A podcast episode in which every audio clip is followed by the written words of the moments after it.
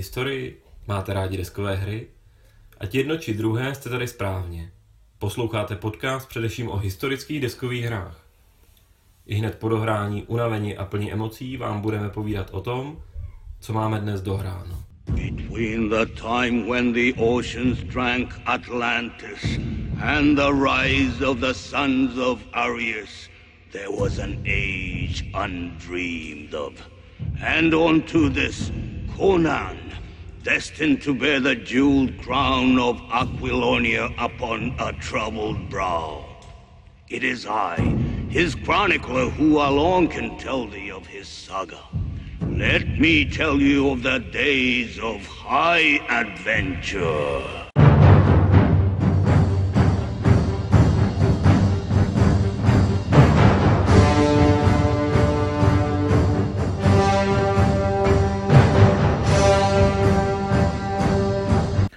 Ahoj, vítejte u Dohraná s Kamilem. Petrem. A Martinem. Tak, dneska máme dohráno... Možná, No, jste to- to, možná, jste to po- pozná, možná to poznáte z hudby, která je před tímhle dílem a je to slavný barbar, Conan. Conan, ano. Takže asi vidíte, že to není tak úplně o historické hře. Počkej, Conan není historie? No dá se říct, ono vlastně se tvrdí, že to předchází pádu Atlantidy a vlastně dějina moderního světa. Takže vlastně jsme naprosto v tématu. Co Martě? No, Takže jo, budeme se bavit o deskové hře Conan, která je od Monolithy, Monolith Games. Její autor je Fred Henry, Henry. Máme? Henry. Je to Frantík. A bylo to vydaný vlastně, byla kampaň na Kickstarteru, myslím, že od té doby už byl nějaký reprint na Kickstarteru a ta hra se i nepříliš úspěšně prodává v retailu. Tak on to nebyl úplně reprint, ale spíš to bylo rozprodání nějakých starých Kickstarterových zásob, co Aha. zůstalo, ale, ale určitě se to teda objevilo teďka před měsícem na Kickstarteru znova a je to i v retailu, jak říkal Kamel. My už ji máme déle tu hru, To je pravda. protože uh, já jsem se s ní poprvé potkal jako s dvěma krabicemi plnými plastu. Byl jsem úplně šokován, koukal jsem na to, pak jsem i čtyři figurky maloval, takže to už je delší doba, tak půl roku. No, to je asi výrazně, Možná tak víc. prostě rok, bych řekl, Rok. možná i. Takže nebylo to první dohrání této Ano, a jako několikrát jsme to otočili a dneska jsme se rozhodli, že vám teda k tomu namluvíme nějaký dojmy. Ty dojmy můžou být třeba možná zajímavý z toho důvodu, že vlastně chystají někdy na začátek příštího roku reskin té hry a bude to v tématu temného rytíře Batmana. Takže jo, tak pojďme na to. Tak o čem ta hra vlastně je? Tak o Conanovi. Tak je to v podstatě skirmishovka pro minimálně dva hráče, tuším, že tento rozpětí je dva až pět hráčů, Mhm. a s tím, že jeden hraje za, teď nevím, jak přesně se to Overlord. říká, Overlord. A zbytek, zbytek hráčů hraje za hrdiny, a takže to asymetrický Overlord eh, ovládá prostě nějaký nepřátelé Konana a jeho spojenců, ať už jsou to piktové nebo nějaký mocnosti ze Stygie, mumie, kostlivci a spol. A Je tam i možnost, kdy naopak hráči hrají za ty špatné a ten Conan je ovládaný tím Overlordem, si myslím.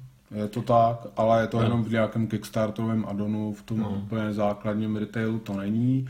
A, a na straně těch dobrodruhů tak figurují klasicky známé postavy z, ať už ze seriálu, knížek, komiksů, a, anebo i bych si troufnul říct, jako i z invence autorů hry a monolitu. Tak pojďme říct pár, takže no, Conan, pojďme. Belit, Valerie. Ševata, Ale zase je známý Naševatel, taky. určitě, ano. Amra určitě z komiksů taky, kdo čet Hmm. hmm. Barbara Conana nebo Savage Sort of Conan, tak tam Amra vystupuje. Je tam ten Baltus se svým Baltus, uh, to bylo za Černou řekou a český překlad. Ten díl, kde vystupoval, můj oblíbený. jo, za Černou řekou, no. Já Konana prostě miluju, ten svět miluju, eh, je to temný, mám rád to Ha- Havarda, ne to, co pak psali ty ostatní vlastně eh, autoři, protože ta nálada těch konanovských eh, věcí, těch knih je neopakovatelná. Prostě ať to začíná tím, že Conan je opravdu ten dobrodruh, až to jde po to, kdy vlastně Conan jako král vede svoje království Aquilony, to největší království toho světa, proti té sousední v té válce, tak jako je to prostě úžasný knihy, úžasný zážitek.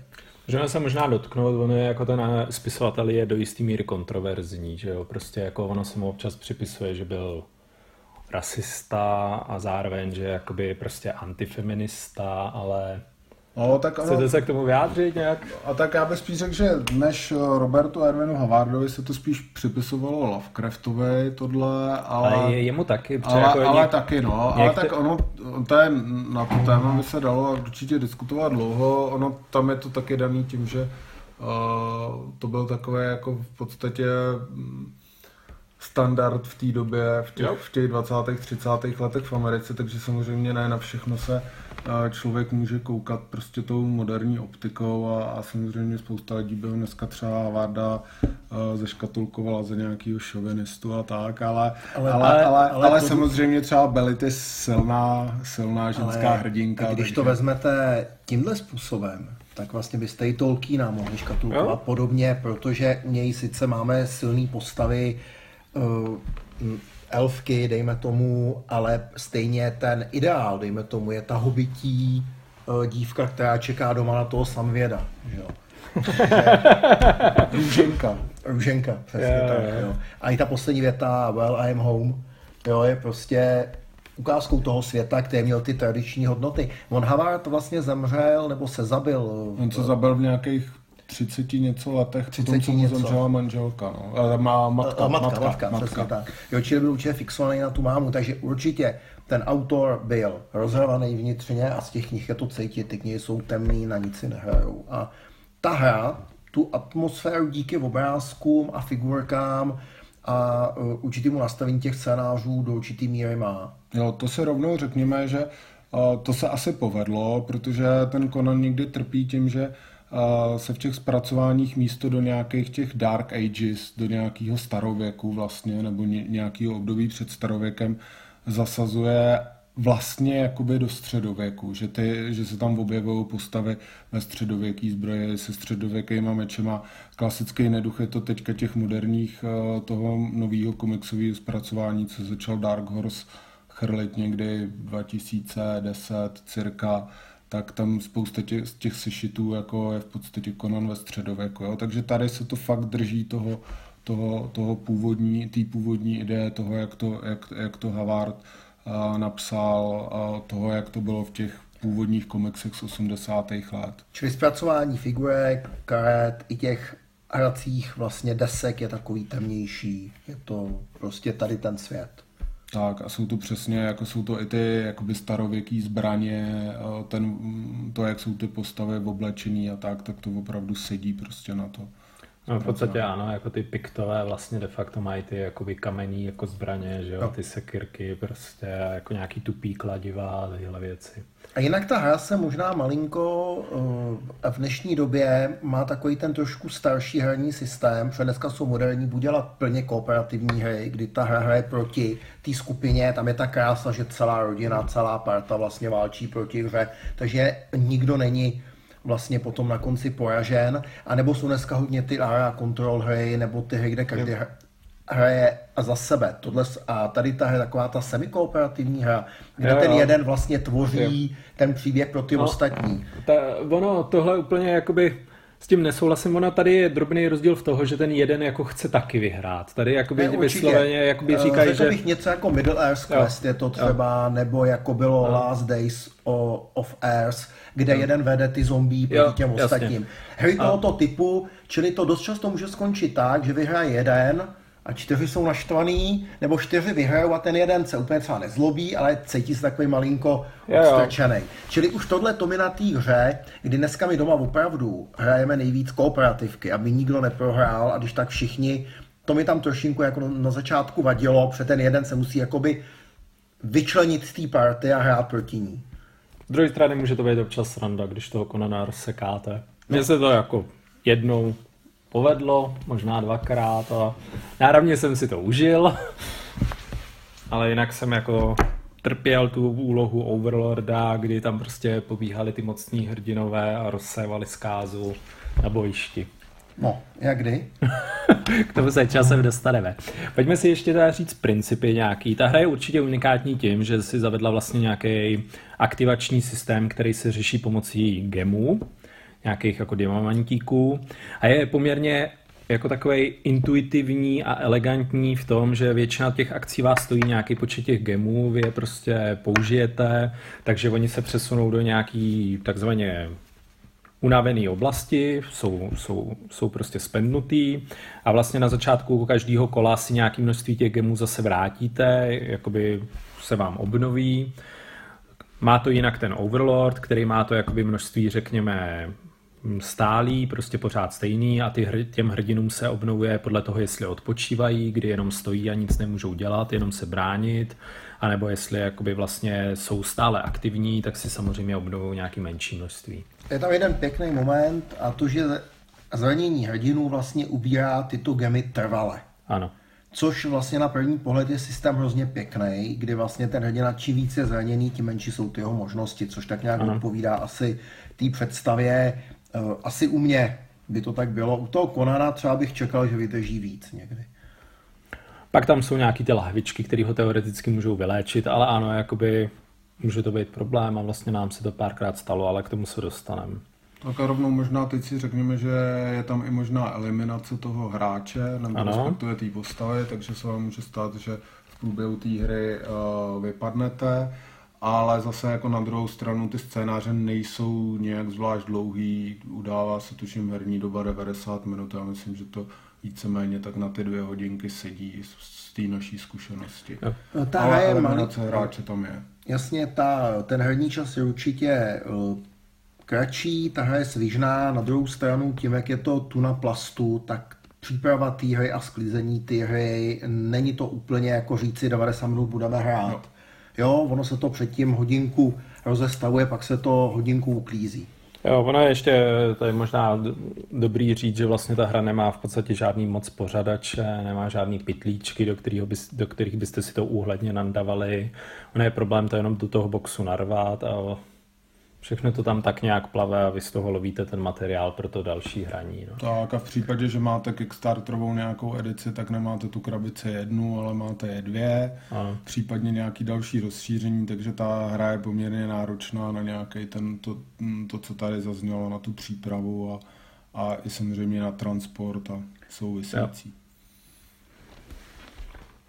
To určitě. Tak jo, ještě pojďme si říct nějaký další, jakoby, řekněme, no, tak jak jedna to důležitá věc. Ta hra vlastně stojí a padá s kvalitou scénáře. A to už ty zabíháš jo. trošku možná... No ne, ale tady to je dobrý jo. říct, že to není skirmish, kdy si dostaneš určitý počet bodů jo. a na nějakých hexech si hmm. postavíš armádu. Tam je přednastavený scénář, který má opravdu pravidla a já to hodně eh, porovnávám třeba s hrou Space Hulk, kterou mám moc rád, ale jsou v ní scénáře, které prostě nejsou vybalancovaný, a pak zase ty, které jsou lepší. A no. tohle je třeba si u téhle hry uvědomit. Jo. Tak výhoda, a... výhoda, pardon, výhoda toho je, že ten scénář se vám snaží vyprávět nějaký příběh, nebo Určitě. udělat nějaký příběh. Nevýhoda je jasná z toho, co tady zaznělo, že, že uh, je to prostě předem, předem nějak nastavený a samozřejmě tu kvalitu toho scénáře nemáte šanci nějak ovlivnit. A nebo kdybyste si chtěli, dejme tomu, máte oblíbený postavy v konanovském světě, a říkáte si, dobře, je tady nějaký scénář s piktama, ale já tam nechci jít zrovna s touhle postavou, dejme tomu za Deatusem, ale chci si tam zrovna vzít Bailey, který mám rád. Nemusí ten scénář fungovat, protože vy vyndáte jednu organickou součást, protože a no. pak už to nefunguje. Není to, opravdu není to žádný point systém a nejsou to ani žádné jakoby doporučení, jak byste to mohli hrát jinak. A ty scénáře jsou de facto i dost jakoby rozdělený na ten počet hráčů a opět jako většina z nich není variabilních, takže když je to scénář pro dva, tak prostě ho můžete zahrát pouze se dvěma, scénář pro tři pouze se třema. Na, na to my jsme třeba naráželi v tom počtu těch třech lidí, když nechcete hrát za víc postav, tak, tak těch scénářů tam není příliš. Ale to už možná jsme skoro jako u těch plusů, minusů. Pojďme se vrátit jakoby na chvilku k těm principům. Já bych ještě třeba popsal, jak tam fungují ty boje, jak tam funguje ten jako systém té řeky, protože to je docela pěkný, unikátní mechanismus. Tak jestli možná ty, Martine, vezmeš ty boje? A, jasně, takže boje fungují na principu kostek, máte vlastně tři typy kostek, a, různý síly, žlutý, oranžový, červený. V tomhle pořadí se to liší i vlastně silou toho, silou toho útoku. Ty hrdinové, budeme se teďka bavit o tom, jak fungují hrdinové, protože u těch zase uh, těch nepřátel, které ovládá ten Overlord, je to trošičku jinak, ale, ale ty hrdinové uh, do toho útoku můžou použít nějakou, nějaký tu svoji energii v podobě těch uh, gemů, který mají, plus použijou zbraně, jsou tam zbraně na blízko, na dálku, Eh, zbraně jednoruční, dvouruční a, a tak dále, schopnosti bojovat se dvouma zbraněma a podobně. A ty zbraně a se ty... liší tím, jakou barvu kostky vám dávají, ale třeba, že vám dávají i přehoz nebo něco, čili tak. ty zbraně jsou fakt pe, eh, pestrý v tom systému. A nebo vám třeba umožňují tou zbraní se i krýt, krýt takže vám tak. potom dají třeba kostku do, do obrany a podobně. Takže určitě to se dají zahodit. Tak, nebo se dají dokonce i hodit po nepříteli. A každá tak... zbraň nebo předmět váží něco a opět se musí hlídat z určitých důvodů, kvůli třeba běhu, plavání, jakou zátěž vaše postava nese.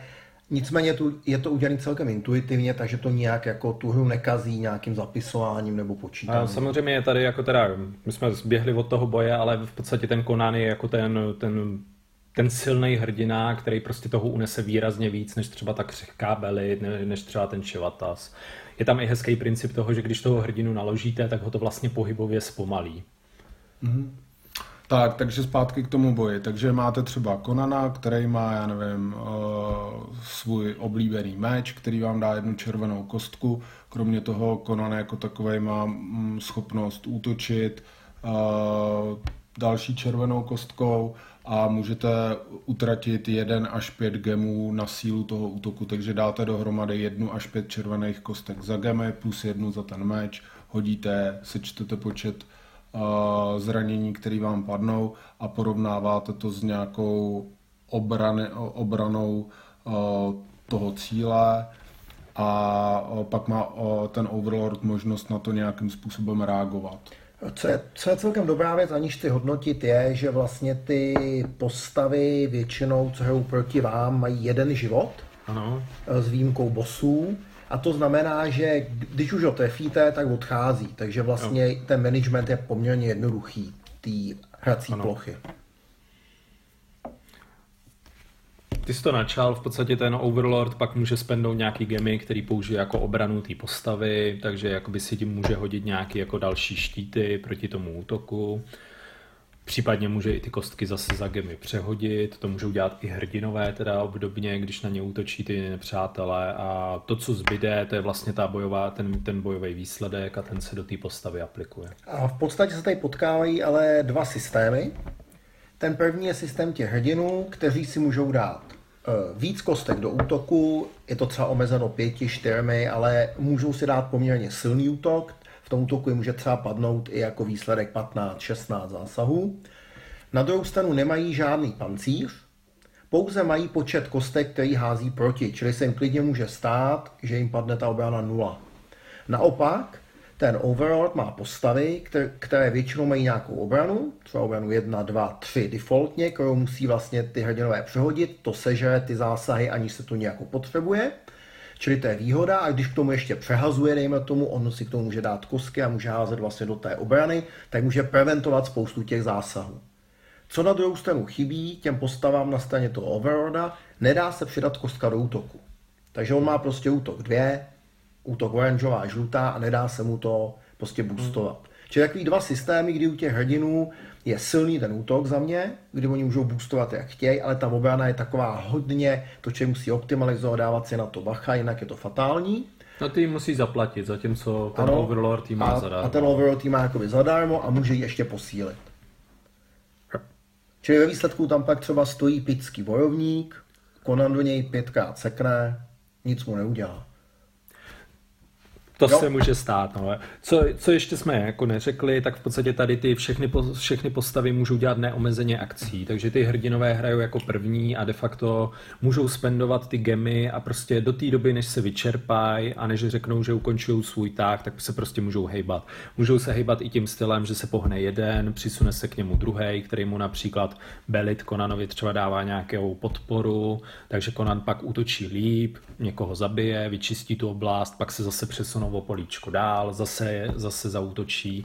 Takže de facto ty jako akce se tu i takhle dají pěkně pěkně kloubit, takže to chvilkama vy- vytváří ten pěkný příběh, jak ta jedna postava přiběhne, někoho skolí, ta druhá zastřelí někoho třeba lukem, pak tam přiběhne třetí postava, která je nejkřehčí a otevře truhlu a vyndá z ní nějaký ten předmět, který se snažili ukrást. Obecně čím víc postav, tím líp to funguje, protože ta skupina těch postav je schopná stavět určitou obranu a přitom ještě ty postavy můžou odpočívat.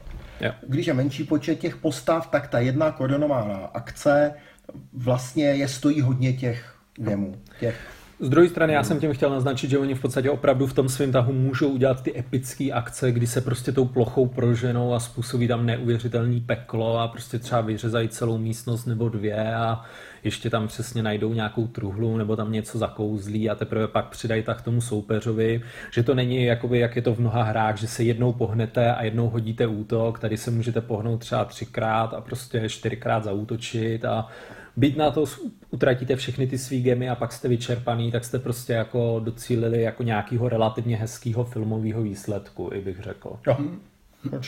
Což jakoby ty zase ty, ty soupeř, ty vlastně overlordové jednotky, to jsou prostě ty grunti, kteří kteří prostě se jednou pohnou, jednou zautočí. Ano, i Overlord může zafinancovat a můžou se pohnout o nějaký pohyb navíc, ale prostě nemůžou třeba víckrát zaútočit. Takže ty se tam nepřisunou, pokusí se na ty postavy naskákat, pokusí jim něco jakoby udělat a příští kolo čekají, jestli budou pobytý. Jsou to ano ty postavy, které vbíhají různými dveřmi na filmové plátno, aby byly zabity Jo. v další minutě. Přesně tak, no. Tak jako potenciál pro nějakou tu heroickou koordinovanou akci tam prostě je a, a občas se ji opravdu podaří udělat.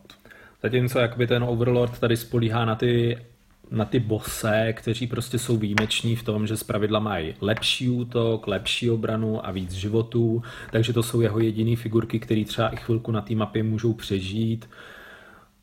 Takže jakoby je k tomu využije. Eh, Ty postavy mají ještě poměrně hodně vlastností, které nějakým způsobem jakoby odliší od těch ostatních. Takže třeba u bosoniánského sekerníka je to to, že se může obětovat za jinou postavu, může třeba chránit toho bose. Jiná postava může procházet vlastně eh, územím, na kterým jsou figurky nepřítele, protože oni jí nenavážou na sebe. Jo. Je- Čili opravdu je tam spousta věcí, že ty postavy jsou každá jiná. A jsou jako to poměrně hezký tematický, takže třeba tohleto procházení má ten Ševatas, což je vlastně rychlej zloděj, takže jako to může být od toho, že se skrývá ve stínu, přestože prostě je jako hbitej, takže jako mezi nimi prokličkuje. No a třeba dneska jsme potopili loď a na té lodi byli jednak uh, piráti nebo námořníci, ne moc těžcí soupeři, pak tam byli bosoniánští právě žoldnéři, silní soupeři. No a když se loď potopila, tak ty bosoniáni se utopili, protože byli ve zbrojích a ty piráti plavali. Takže najednou i ta slabá post- postava vlastně tím, že má tu možnost plavat, byla najednou zajímavá. Ano. Já se možná teďka dostanu k tomu, jak funguje vlastně ten Overlord. On má v podstatě nějakou svoji desku, říká se jí řeka a vy tam za sebou máte rozestavený ty jednotlivý eh, postavy nebo jakoby ty jednotlivý dílky, které aktivují třeba ty piktský válečníky, piktský lučišníky nebo prostě nějakýho toho bose. A vlastně Oni vždycky nad sebou mají nějakou cenu, takže jakoby ta první v té řece stojí jedna, druhá dvě, třetí tři. Ale stojí tam skupiny. Ten boss je tam Ano, jako tam- postava, ale jsou tam většinou skupiny. Jsou tam skupiny, ano. A v podstatě vy, když, když aktivujete, tak si vlastně můžete vybrat kteroukoliv z tý, ale prostě když chcete třeba, když jste minulý kolo pohli toho silného bose, tak on je teďka na konci a třeba jeho aktivace stojí 6, 7 nebo 8 bodů, takže je to pro vás extrémně drahý. Ale kdybyste chtěli, můžete ho znovu aktivovat. Opět je tam prostor pro tu heroickou akci. Jo. A nebo si prostě aktivujete ty jako piktský válečníky, který jsou třeba zrovna na druhé straně vesnice, ale prostě ty vás stojí jedna. A vy je aktivujete, vyndáte ten jejich dílek, všechny ostatní dílky přisunete a ty pikty položíte dozadu. Takže teďka ty pikty najednou stojí těch 8, ten hrdina stojí 7 a na začátku máte někoho jiného. A zpravidla ten Overlord aktivuje 0 až 2 dílků, takže 0, když nechcete, když nechcete nic dělat, jeden prostě, když chcete udělat něco slabšího nebo potřebujete zregenerovat ty gemy a dva prostě, když chcete dělat nějaký zajímavý akce. Takže je to jakoby, tohle je celkem fajn, zároveň jakoby na té řece jsou i jsou i eventy, to jsou zpravidla nějaký posily, občas to je nějaká, jakoby, nějaká událost, třeba v těch, v těch scénářích s těma loděma to může být událost, že se přežene nějaká vlna, která někoho spláchne z paluby nebo něco Nebo tam byla hezká událost, kdy Conan mohl uh, přemlouvat ve svých hře piráty, aby šli s ním, jako přeje, jako on říkal, pojďte za mnou, já jsem ten váš velitel, a zase naopak ta eventa mu je brala zpátky na scénu zbouřeného kapitána. Jo, Ano. což takovýhle. A já to, opět já bych řekl, že to je poměrně jako kr- hezká a elegantní mechanika. V podstatě jako řídí se to jednoduše a, a funguje to hezky. A prostě je tu zajištěný, že například nebudete neustále jako hejbat tím nejsilnějším bosem, protože prostě je to drahý a vy na to nemáte. Ještě možná něco k těm hracím eh, deskám, že Ano. tam nejsou hexy, nebo tam jsou vlastně... Jsou tam oblasti zase, oblasti. takže area by se dalo říct, že je to opět. A jsou uh, přizpůsobená trošku nějakému tvaru i možnostem pohybu. Ano. Je tu vlastně de facto daný, že do toho políčka můžete dát jenom tolik figurek, kolik se tam fyzicky vejde. Což je třeba dobrý, když uh, posily přibíhají dveřma, který mají vlastně rozměr na jeden podstavec, tak je tím daný to, že se tam nemůže vyřítit tu na lidí. Ano. Může to být, nebo třeba dneska jsme hráli scénář, ve kterém se bojuje na nějakých dřevěných můstcích, tak na těch můstcích zase nemůže být 10 postav, ale prostě jako do toho jedno, ty jedné oblasti se vejdou třeba dvě, tři prostě. Je tam řešený to plavání, který stojí poměrně hodně těch, těch bodů únavy, těch gemů, takže se dají plavat, to je taky super. Skákat, Skákat, dá se probourávat dveřmi, zdmi. G, když je někdo Conan, když je někdo Belly, tak umí odemknout truhlu.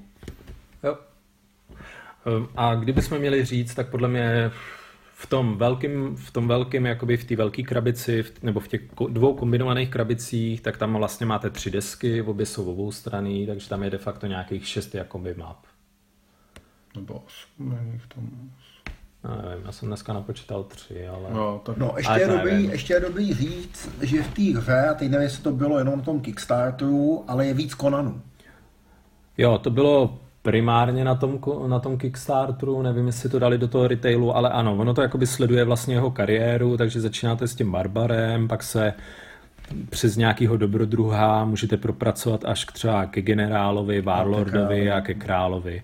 A ty postavy se postupně mění, takže třeba pak v jedné fázi trošku rychlejš běhá, ale má slabší útoky, jako ten generál zase může šéfovat dalším postavám a takovéhle různé věci tam jsou. Pak ono to i nějakým způsobem v těch scénářích zpravidla určuje, co na sobě máte, zatímco jako ten barbar máte de facto většinou jenom ten svůj meč nebo nějakou sekeru, tak když jste pak ten král, tak jste navlečený v nějaký fajn kroužkový zbroji.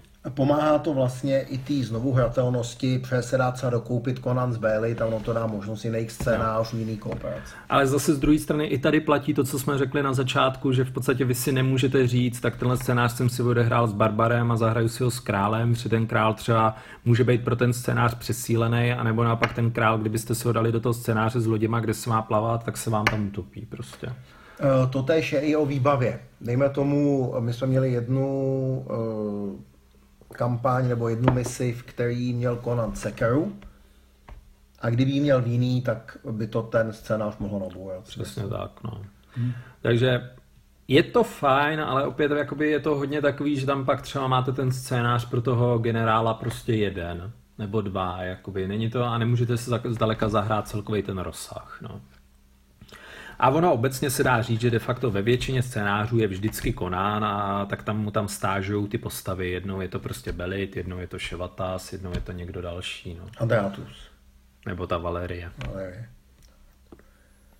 Takže já myslím, probrali jsme boje, probrali jsme desky, probrali jsme plus minus akce. Možná si řekněme teda, co všechno existuje za krabice a rozšíření k tomu, Jasně. protože už je toho poměrně hodně, takže Existuje vlastně ta základní krabice, která je v té Kickstarterové nebo retailové verzi. V té je cirka 10 scénářů asi. Asi a nějakých 70 figurek. Tak nějak, no. Potom je teda nějaký speciální King's Pledge z Kickstarteru, což je další krabice navíc. Ano, nějakých a... 100 figurek plus dalších pár scénářů. Tak, potom jsou různý speciální monstra, speciální figurky, opět primárně z Kickstarteru, když něco je i v retailu. A třeba jako, šavlozubej tiger. Nebo, nebo sloní bůh, teďka ten je třeba ano. i v retailu, ale k těm víceméně moc neexistují scénáře. A co jsou vlastně nějaký scénářový rozšíření, tak to jsou velký tři. Jedno je Stygie, Stygie potom je Kitaj, která je zajímavá tím, že vlastně ta mapa pro většinu těch scénářů je Vysokánská věž, takže, e, takže oproti tomu, kde e, v, těch, v té většině těch jiných scénářů bojujete na nějaký větší ploše, ať už je to nějaká vesnice nebo zříceniny nebo tak, tak tady máte několik pater nad sebou, takže tím taky ta je určitě zajímavá. A, a pak je ten sever, ten Nordheim, ne? Tak, podle, tam je to podle těch povítek Cerapána mrazu, přesně tak. Takže ty, tyhle ty tři velké rozšíření se dají koupit normálně v retailu. A já ještě možná k figurkám, to ještě není hodnocení, jenom spíš si říct, že prostě figurky jsou poměrně pěkně navržené, odpovídají těm kartičkám, nicméně eh, kvalita plastu je různá mezi různými figurkami a co mě eh, třeba překvapilo je, že mi přijdou z kvalitnějšího plastu figurky ty generické, hmm nebo těch záporáků. Hrdinové jsou, než by neměli detaily, když, když je pak nastříkáte základovkou, jak říkám, čtyři jsem maloval, tak tam ty detaily jsou, ale přesto mně přijde, že bych to radši otočil, že bych no. radši hrdiny měl v té vyšší kvalitě. A ono je teda pravda, že jakoby oni, když jsou nenamalovaný, tak ty figurky ty z toho světlého plastu nejsou moc hezký. Možná jestli jako autoři rovnou očekávali, že to všichni namalujou, takže z nich ty detaily vytáhnou. V tomhle je to logický ale ale jo, jako uh, nemají že... detail kovových figurek a nemají detail ani, uh, dejme tomu, takový, jako jsou Warhammerové figurky no, od Games Workshop. A pak, když to nebudete namalo, namalovávat, tak ta hra není zas tak hezká teda. Nebo jako minimálně ty hrdinové, ty hrdinové jsou slabší. Já bych jako řekl, že ty, že, ty, že ty figurky ostatní jsou pěkný, Jo. A nebo i ty hrdinové relativně, rozhodně prostě za tu cenu uh, ta kvalita těch figurek je podle mě víc než ucházející. Já si taky myslím v tom množství, jo. Připravte se fakt na tunu plastu. Jako hmm. pokud nemáte rádi plast doma, tak do toho nechoďte. Tak jo, takže principy jsme tak nějak schrnuli, pojďme na plusy, minusy. Tak Petře, začni s Tak za mě plus je to téma. Já Konana hraju rád a bohužel ten Konan zatím ty hry z jeho světa mě úplně jako nechytly ani ta strategie, ten Age of Conan. No, ta strategie a pak jako mě teda jediná další mi napadá, jsou ty mančkyni, no a to jako, a to no, není moc hrá, no. Taky Takže hráli, to je... Eh, přitom podle mě je to škoda, protože pokud si vezmeme, že dneska vytěžujeme, dejme tomu, svět eh, hry o trůny přes Battles of Westeros, kde je několik scénářů plus další teď z toho vycházejí, tak ten konanovský svět prostě funguje. Tam jsou vztahy mezi těmi královstvími, mají rozdílné armády, eh, mají různé taktiky, určitě ty konflikty tam jsou, takže klidně by se to zasloužilo nějakou hru figurkovou, klidně jakoby strategickou. No a k tomu teda jinak teďka ještě vyšlo, od Modifius vyšlo RPGčko, teďka Konanovský Taky přes nedávno. Kickstarter, že jo, to bylo. Jako no. kdybyste měli chuť, tak to se dá a dokonce jakoby oni se tak nějak domluvili na částečné spolupráci, takže jakoby to RPGčko se teoreticky má lépe hrát s těma figurkama a naopak v tom RPGčku byste měli dostat nějaký balíček scénářů pro tu deskovku, tuším. Hmm. Tak to je určitě klad. Potom eh, mně se eh, líbí i ten systém eh, na těch hrdinech, jak se distribuují vlastně ty gemy, jak člověk musí hospodařit s těmi silami. Ono je to trošku proti té úplný legendary heroičnosti, ale prostě je to skvělý. Člověk prostě uh, nutí ho to, když doplave, aby si odpočinul. Prostě ta hra ho nutí dělat poměrně nějaký jako rozumný věci.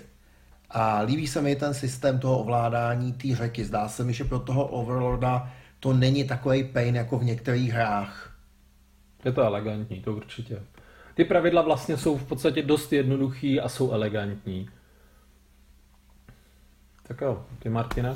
No tak já k tomu, co by zaznělo, ani vlastně nevím, co dodat. Jako určitě prostě se mi líbí taky primárně to zasazení do toho konanovského světa, který je prostě unikátní tím, že to je nějaký ten starověk jako proti prostě těm všem různým fantasy středověkým světům, který se na vás řítějí zprava zleva, tak tohle je určitě osvěžující.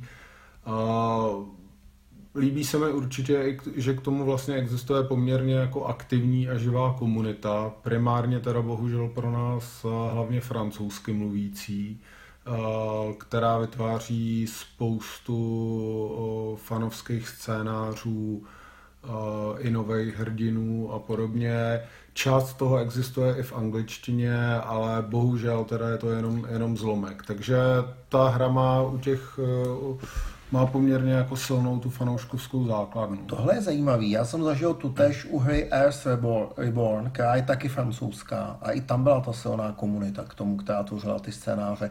Takže ty francouzi, když ta hra je francouzského původu, tak jí dávají tu podporu. A, to... a ono, já jsem pochopil, že oni mají ty komunity poměrně jako integrovaný, takže oni i autoři Konana a vlastně i těch dalších Kickstarterů se chlubí, že jakoby oni to hodně testují v těch klubech, takže se k té hře dostane dost lidí předtím, než ji vlastně vydají a ty lidi tím tak trošku žijou prostě, tak to je jakoby určitě fajn. Já jsem ještě nepochválil jednu věc, která se mi líbí, a to je ten systém těch kostek, ta žlutá, oranžová, červená to je poměrně vlastně, oni ty kosky se liší tím, kolik mají na sobě zásahu. Takže jako na červený padá, dejme tomu šestka častěji než na žlutý, jo, když to řeknu, jo, oh. ten zásah. A je to hrozně elegantní a umí to odlišit ty zbraně, opravdu, jo. A umí to odlišit i ty hrdiny, že I prostě ten Korán s tou červenou kostkou je ta zabíjecí mašina, zatímco prostě tamhle nějaký jako mák, když nekouzlí, tak se vohání jakoby prostě nějakou žlutou kostkou, no. Tam je škoda, že pak do té obrany jsou vlastně oranžové kostky, protože by bylo hezký udělat i vlastně opačného toho hrdinu. Že by měl útok slabší a byl by to držák v tom krytí. Hmm.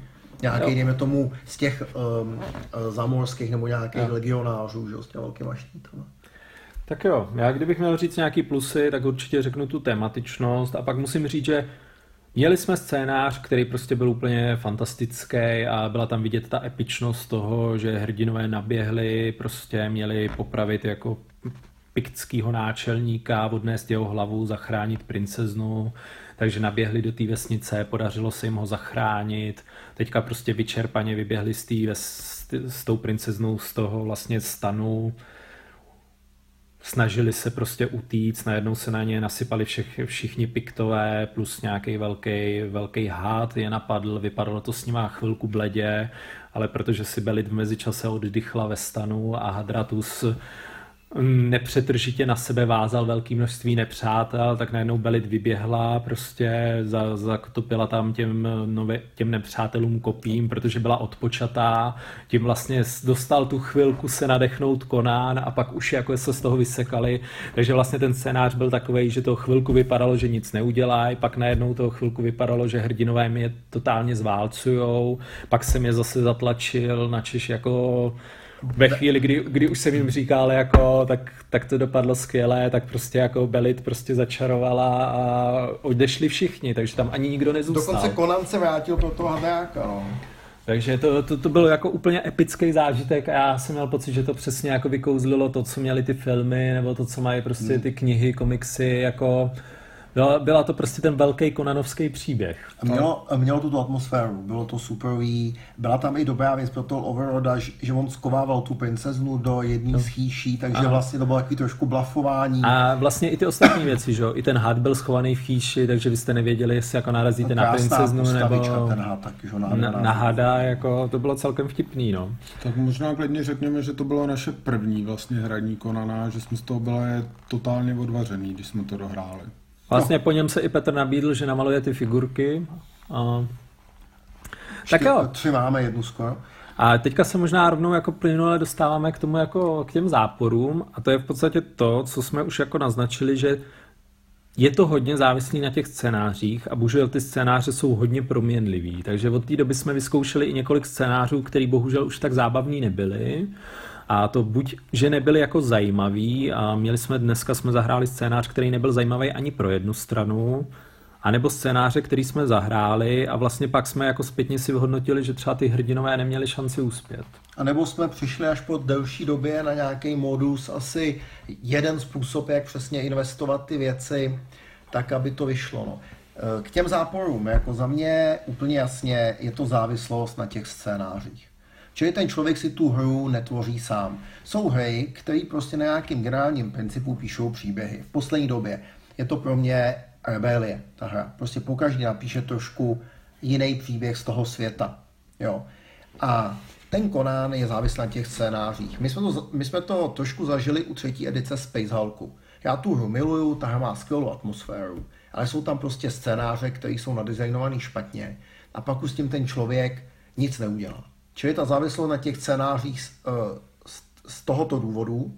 Druhá věc je nemožnost flexibilně měnit tu hru. Před, nedá se do toho scénáře jakoby zasáhnout. Já bych daleko radši si tam víc hrál to RPGčko, s tím, že by ten scénář mohl být lehčí a já jsem ochotný pocitově to nehrát zase tak optimalizovaně. Já nevím, jestli to říkám jo. srozumitelně, ale třeba bych tam udělal i to jdu pro toho kamaráda, jdu mu pomoct a ne musím doběhnout na bod jo. B, abych sebral žeton C a odešel východem D. Ono možná můžeme říct totiž ty všechny scénáře, jako, které byly jakoby pro ty hrdiny těžký, tak je to tím, že je tam jako nějaký z, hodně jako přísný časový limit a vy si vlastně i říkáte, proč tam je. Jo? Jakoby ono v té hře není vysvětlený, proč by tam měl být a proč se to prostě hraje na sedm tahů, ve kterých vy byste opravdu měli počítat každý game, aby to bylo optimální a když vám dvakrát nepadnou kostky, tak už třeba těch gemů nebudete mít dost.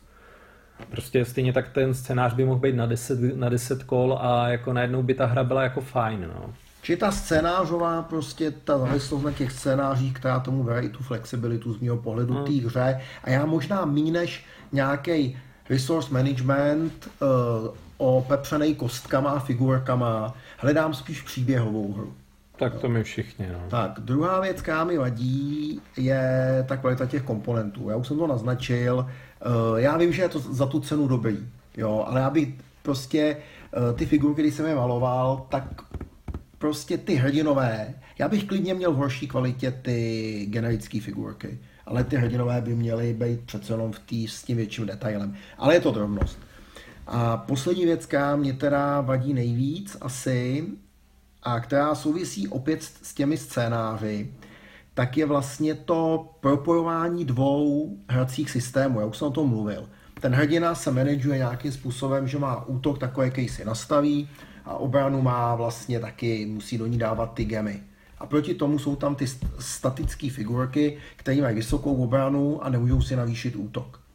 A když, a když se to ještě rozprostře mezi obě dvě strany, protože někdy i ty hrdinové ovládají spojence, kteří se chovají přesně takhle, je tam pes s obranou 3, jo, tak to staví takové situace, kdy některá jednotka není schopná uh, soupeřové jednotce ublížit vůbec. Musí se optimalizovat vlastně střed úplně do takových až absurdit. Jo? Poslední my jsme hráli scénář, v kterým Overall měl z 15 figurek jedinou, která mohla kousnout našeho psa. De facto ty další mohly, kdyby hodili jako naprosto jedinečný hod, tak mohl způsobit třeba jeden zásah. No. A v tom okamžiku je možnost tam hodit na tu obranu, jo? takže opravdu hrozně těžký. Ale já myslím, že tady jakoby totiž vidět, ta hra se utopila v těch stretch goalech a v tom, na čem ten Kickstarter teďka jede, protože oni se snažili neustále přidávat víc a víc obsahu. A já si prostě myslím, že jakoby tyhle ty ale spojenci a tohle to vlastně tohleto kombinování těch systémů se tam dostalo až jakoby dodatečně a oni to neměli dostatečně otestovaný a prostě teďka Kickstarter jako čas dodání tlačil, tak to prostě vypustili do světa a pravděpodobně to nebylo tak dobře otestovaný jako ta základní hra. No. Takže pak vám tam vznikají tyhle paradoxní situace.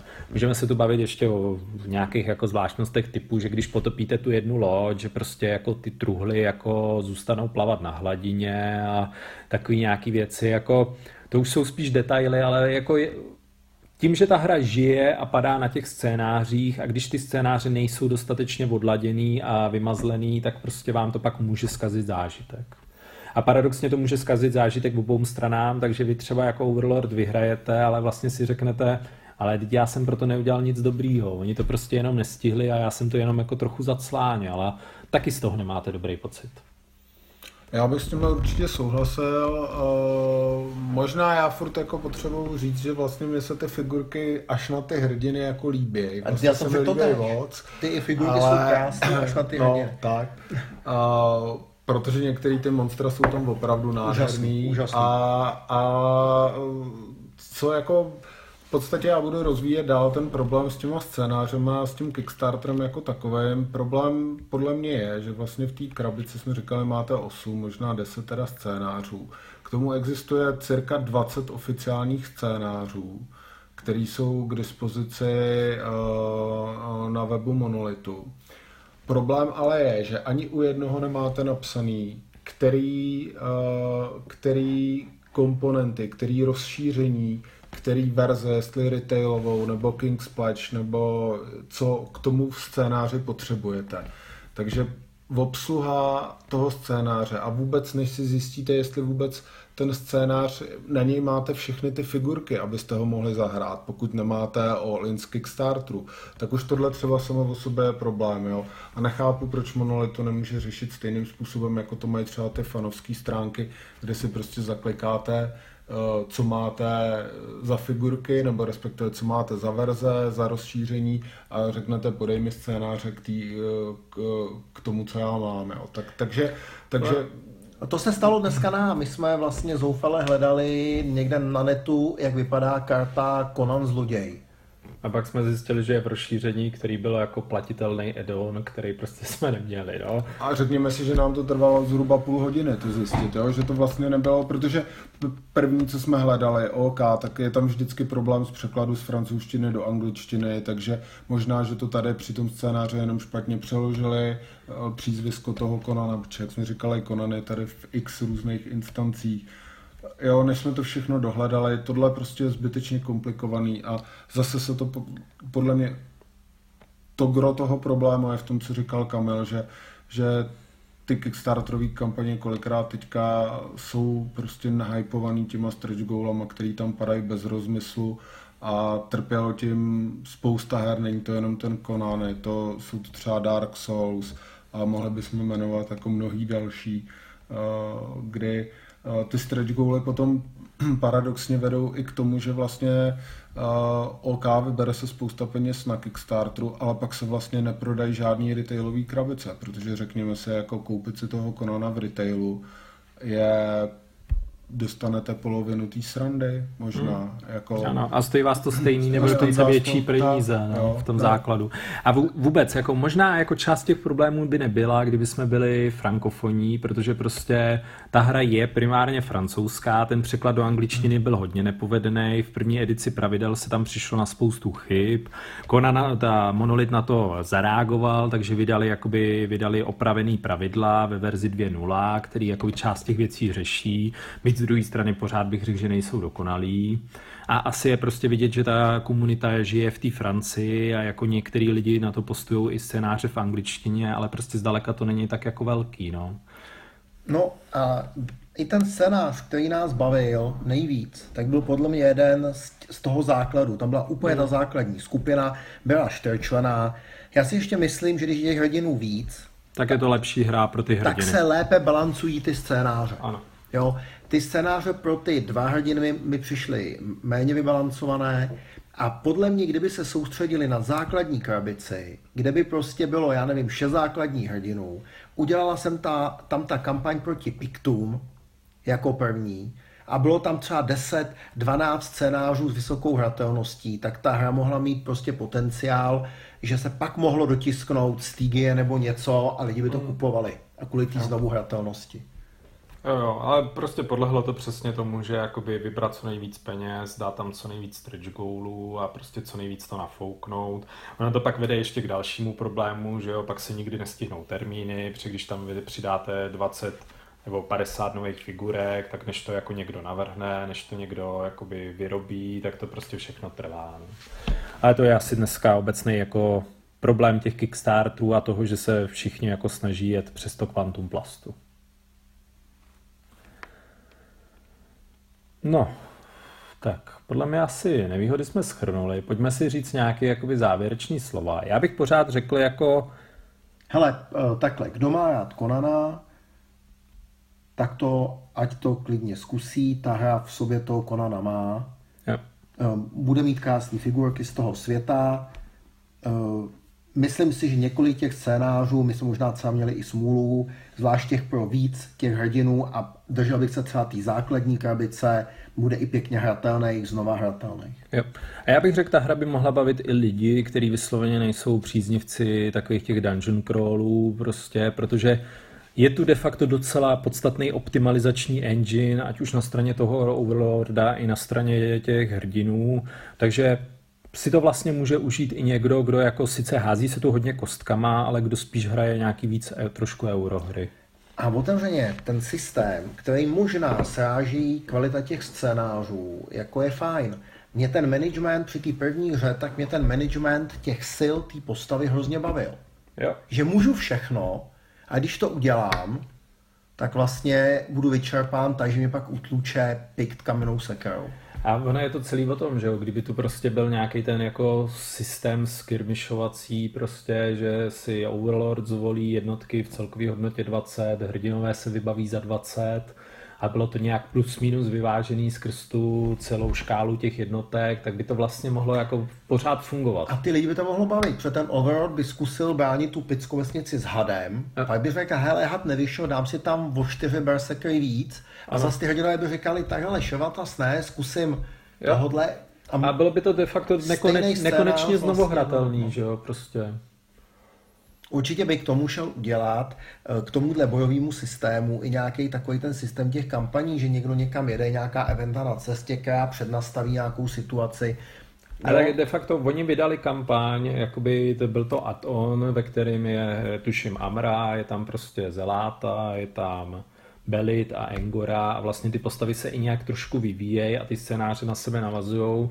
Z druhé strany my jsme to neskoušeli a popravdě, když je tam tak rozdílná kvalita těch scénářů, tak de facto nemáte moc jistotu, jak tohle bude fungovat. No přesně vám může stát, a to je to negativum, že si uděláte čas na tu hru a vyjdou na vás dva scénáře, které nebudou jedno, jednu stranu nebo v nejhorším obě strany bavit. To se asi může stát. Já se souhlasím se vším, co tady zaznělo a mm, vlastně jakoby i bych se možná jako zdráhal to jako doporučit, jo? protože problém je, že když si koupíte dneska tu základní krabici, tak eh, to je prostě málo a já jsem třeba říkal, že existuje ta obrovská komunita a spousta scénářů a tak, ale ty lidi dělají primárně scénáře na všechny ty rozšíření a to vychází z toho, že Monolith vydal spoustu figurek, ke kterým neexistovaly žádný scénáře. To je pravda. Takže vy, když si koupíte základní krabici, tak k ní na netu najdete strašně málo těch scénářů. Jo, zatímco když si pořídíte prostě všechny ty rozšíření, tak opravdu ty možnosti jsou dneska prostě obrovský. Ale vyjde vás to na strašný peníze. Ten poměr cena výkon Ten- tam pak klesá. Tak, no. ten je prostě, ten, ten je jakoby špatný. No. My jako bohužel nemáme nahraný všechny scénáře jenom z toho základu, z toho retailového, aby jsme dokázali posoudit, jestli ten retail za to stojí nebo jsme nestojí. dva, z toho retailu klasického jsme hráli dva, kdy jeden byl jako opravdu špičkový a druhý byl Průměr. průměr, řekněme. No. Byl hodně tough pro ty hrdiny a A pak jsme něco hráli z toho King's Pledge a pak jsme vlastně hráli pár jako na webu vypublikovaných scénářů. Takže a... jakoby, mě se to jako říká těžko, ale vlastně se mi to jakoby by těžko nějak jako do, doporučovalo. Jako pro někoho, kdo třeba to, jak říkal Kamil, by si si to chtěl zkusit s tím RPGčkem dohromady, určitě prostě máte spoustu nádherných figurek prostě pro to nebo když si chce někdo doma namalovat konanovský figurky a když budeme namalovaný, tak s těma posouvat v nějaký hře, tak Jo. why not? A te, Jo. jako asi obecně řekněme prostě, jestli si ženete někde dobře ten Kickstarterový pledge, tak si ho kupte.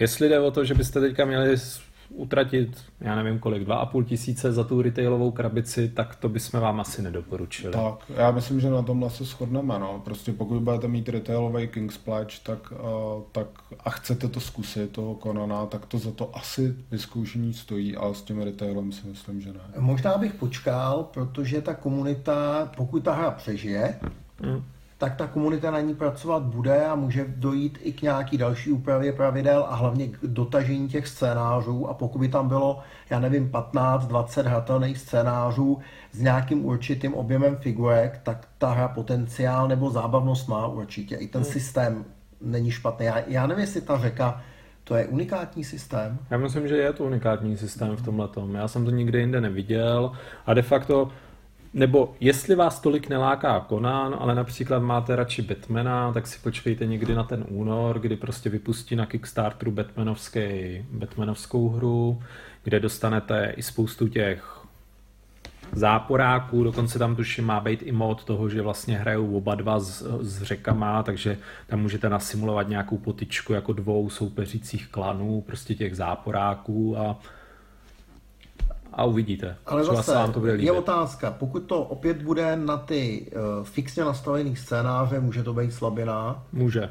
Určitě. Já mám Zdroj, určitě radši ty hry, kde se to nastavuje spíš do toho Z druhé strany já si myslím, že s těma řekama už tam jako dají v podstatě ten skirmishový mod, že tam jakoby bude prostě, že ty jednotky stojí nějaký počet bodů, eventy nějaký budou stát určitý počet bodů a už tam myslím, jako se bavili o tom, že už by to měla být skirmishovka. No, ono totiž u, u těch u té řeky a u těch vlastně mm, monster nebo těch figurek nebo těch, těch jednotek, který ovládá Overlord, to není asi tak těžký je nějakým způsobem nacenit na ty body hmm. a udělat k tomu skirmishový pravidla. Problém je to u těch hrdinů, který kromě nějakých těch základních charakteristik mají třeba, já nevím, 8 až 10 dalších skillů, hmm. který můžou opravdu s tou hrou zahejbat, protože to, jestli máte postavu, která dokáže vyrazit dveře nebo prorazit zeď, tak může úplně měnit prostě celý ten scénář jedním směrem nebo druhým. A to Stejně. samozřejmě jako do těch skirmishových pravidel tohle těžko dokážete zabudovat. A to stejně tak, jako je základem eh, tady té scénářové hry, to, že scénář je vyvážený, tak u té skirmishové hry musí být dobře to bodování. No. Když je špatně, tak to rozhodí úplně stejně. No. Určitě. Mně by se líbilo možná tady u toho Konana, kdyby byly méně fixní ty scénáře a dávali tomu Overlordovi tu možnost si to nějak namixovat. No. A vám ty hrdiny. Hmm. Tam bych to možná přece jenom do, ale asi takhle. Do té pixské vesnice jde Conan s někým, podle těch knih, jo. ale jestli v té vesnici je jaká skladba piktuje v té no, vesnici. To už by jo. mohlo být na Overlordovi. A v podstatě by to i mohlo být zajímavé, kdyby to ty hrdinové na začátku neviděli. Nevěděli co, a, mo- a mohly by tam být body třeba u těch hrdinů zase výbavy. Jo? Jasně, ty, ty meče a tyhle věci se určitě dají nacenit. No. A je možná pravda, že my jsme vlastně i takhle ten první scénář hráli, že jo? že jsme se ani vlastně nekoukali, co tam jo. jakoby máš. A tak jako tam byl trošku ten řece. fog of war, že, jo, prostě, těch, že bylo no, jako namíchaný náhodně, co kdo je jakoby v který tý chaloupce, takže vy jste někam přišli a je, tady jsou piktové, ježíš, my jsme vlezli do stájí hyen, ježíš, tady jsme narazili na draka. Museli jsme najít princeznu a toho, ano, a toho Zogara, toho, Zogara, toho, no. toho kouzelníka, no a, a tím to bylo zajímavý, no.